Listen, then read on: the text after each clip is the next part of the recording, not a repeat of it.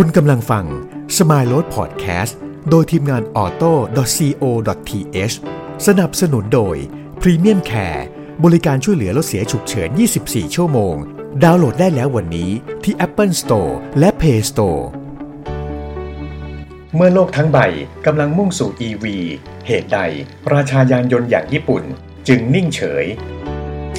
นิเคอิเอเชียและ The Japan Times ได้เปิดเผย 3 อุปสรรค ที่ทำให้ญี่ปุ่นเปลี่ยนผ่านจากการผลิตรถยนต์สันดาปภายใน ไปสู่รถยนต์มอเตอร์ไฟฟ้าไม่ได้ คือ 1. ดีมารถยนต์ไฟฟ้าในประเทศที่ต่ำ The Japan Times ได้รายงานว่า ความต้องการของตลาดรถยนต์ไฟฟ้าภายในประเทศญี่ปุ่นนั้น ยังถือว่าต่ำมากๆ โดยคิดเป็นเพียง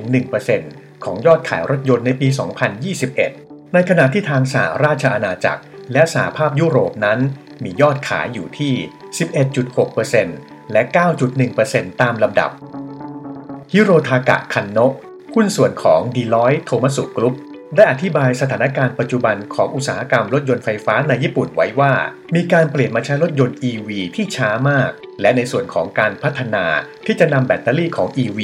เข้ามารวมกับเครื่องยนต์ของรถไฮบริดก็ยังไม่มีความคืบหน้าแต่อย่างใด 2. ความนิยมของรถยนต์ไฮบริดที่มากกว่า ในทางกลับกัน ความนิยมของชาวญี่ปุ่นในการใช้รถยนต์ กลับไปอยู่ที่รถยนต์ไฮบริดมากกว่า ซึ่งคิดเป็น 40%ของยอดขายรถยนต์ที่ออกมาในปี 2021 ซึ่งทางฝั่งของผู้ผลิตรถยนต์แบรนด์ญี่ปุ่นเอง ก็ยังไม่มีการออกโมเดลรถยนต์ EV มากเท่าไหร่นัก ซึ่ง The Japan Times ได้บอกว่า สถานการณ์ของค่ายรถยนต์จากแดนประดิษฐ์ในตอนนี้คือ การนิ่งและจับตาดู หรือที่เรียกว่า wait and see ว่าสถานการณ์ของรถยนต์ไฟฟ้านั้นจะเป็นอย่างไรต่อไป ค่ายรถยนต์ไฟฟ้าจากจีน ตะวันตกและค่ายอื่นๆ จึงใช้โอกาสในช่วงที่ยักษ์ใหญ่อย่างญี่ปุ่น ยังนิ่งเฉย เข้ารุกหนักในตลาดญี่ปุ่น ในช่วงเปลี่ยนผ่านนี้ เช่น BYD จากค่ายจีน และฮุนไดจากเกาหลีใต้นิเคอิยังได้รายงานเพิ่มเติมว่า สัดส่วนของผู้ผลิตรถยนต์ไฟฟ้าในปัจจุบันนั้น 90%ประกอบไปด้วยค่ายจากจีน และค่ายตะวันตก ในขณะที่ญี่ปุ่นครองส่วนแบ่งได้เพียง 5%เท่านั้น ซึ่งตัวเลขการใช้งานรถยนต์ไฟฟ้าเมื่อเทียบกับรถยนต์สันดาปภายในนั้น เพิ่มขึ้นจาก 6%ในปี 2021 มาเป็น 10%ในเดือนพฤศจิกายน 2022 ที่แสดงให้เห็นถึงการเปลี่ยนผ่านในการใช้งานของผู้บริโภค 3. โครงสร้างของอุตสาหกรรมของญี่ปุ่นที่ปรับเปลี่ยนได้ยาก ประการสุดท้ายคือ การปรับเปลี่ยนโครงสร้างอุตสาหกรรมที่ทำได้ยาก เนื่องจากยานยนต์เป็นอุตสาหกรรมหลักของประเทศญี่ปุ่น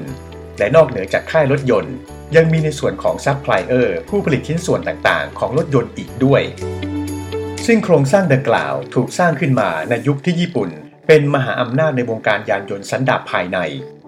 การเปลี่ยนผ่านไปสู่ EV อย่างรวดเร็ว จะเป็นการทำร้ายผู้ผลิต และโครงสร้างของอุตสาหกรรมในภาพรวม นี่จึงเป็นสาเหตุที่ทำให้ค่ายรถยนต์ญี่ปุ่น เปลี่ยนผ่านไปสู่รถยนต์ไฟฟ้าได้ยาก ซึ่ง The Japan Times ได้กล่าวไว้ว่า อาจจะเปลี่ยนไม่ได้เลย อย่างไรก็ตาม การที่โลกของยานยนต์ จะเปลี่ยนผ่านไปสู่พลังงานสะอาด 100%นั้น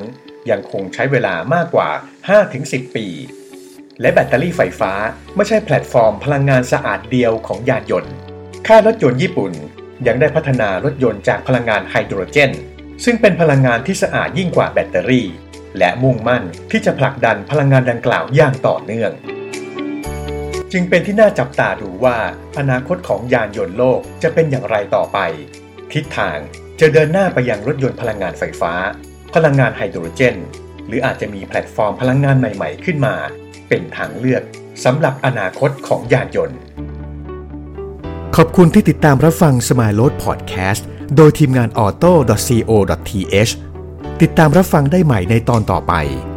สนับสนุนโดย Premium Care บริการช่วยเหลือรถเสียฉุกเฉิน 24 ชั่วโมง ดาวน์โหลดได้แล้ววันนี้ที่ Apple Store และ Play Store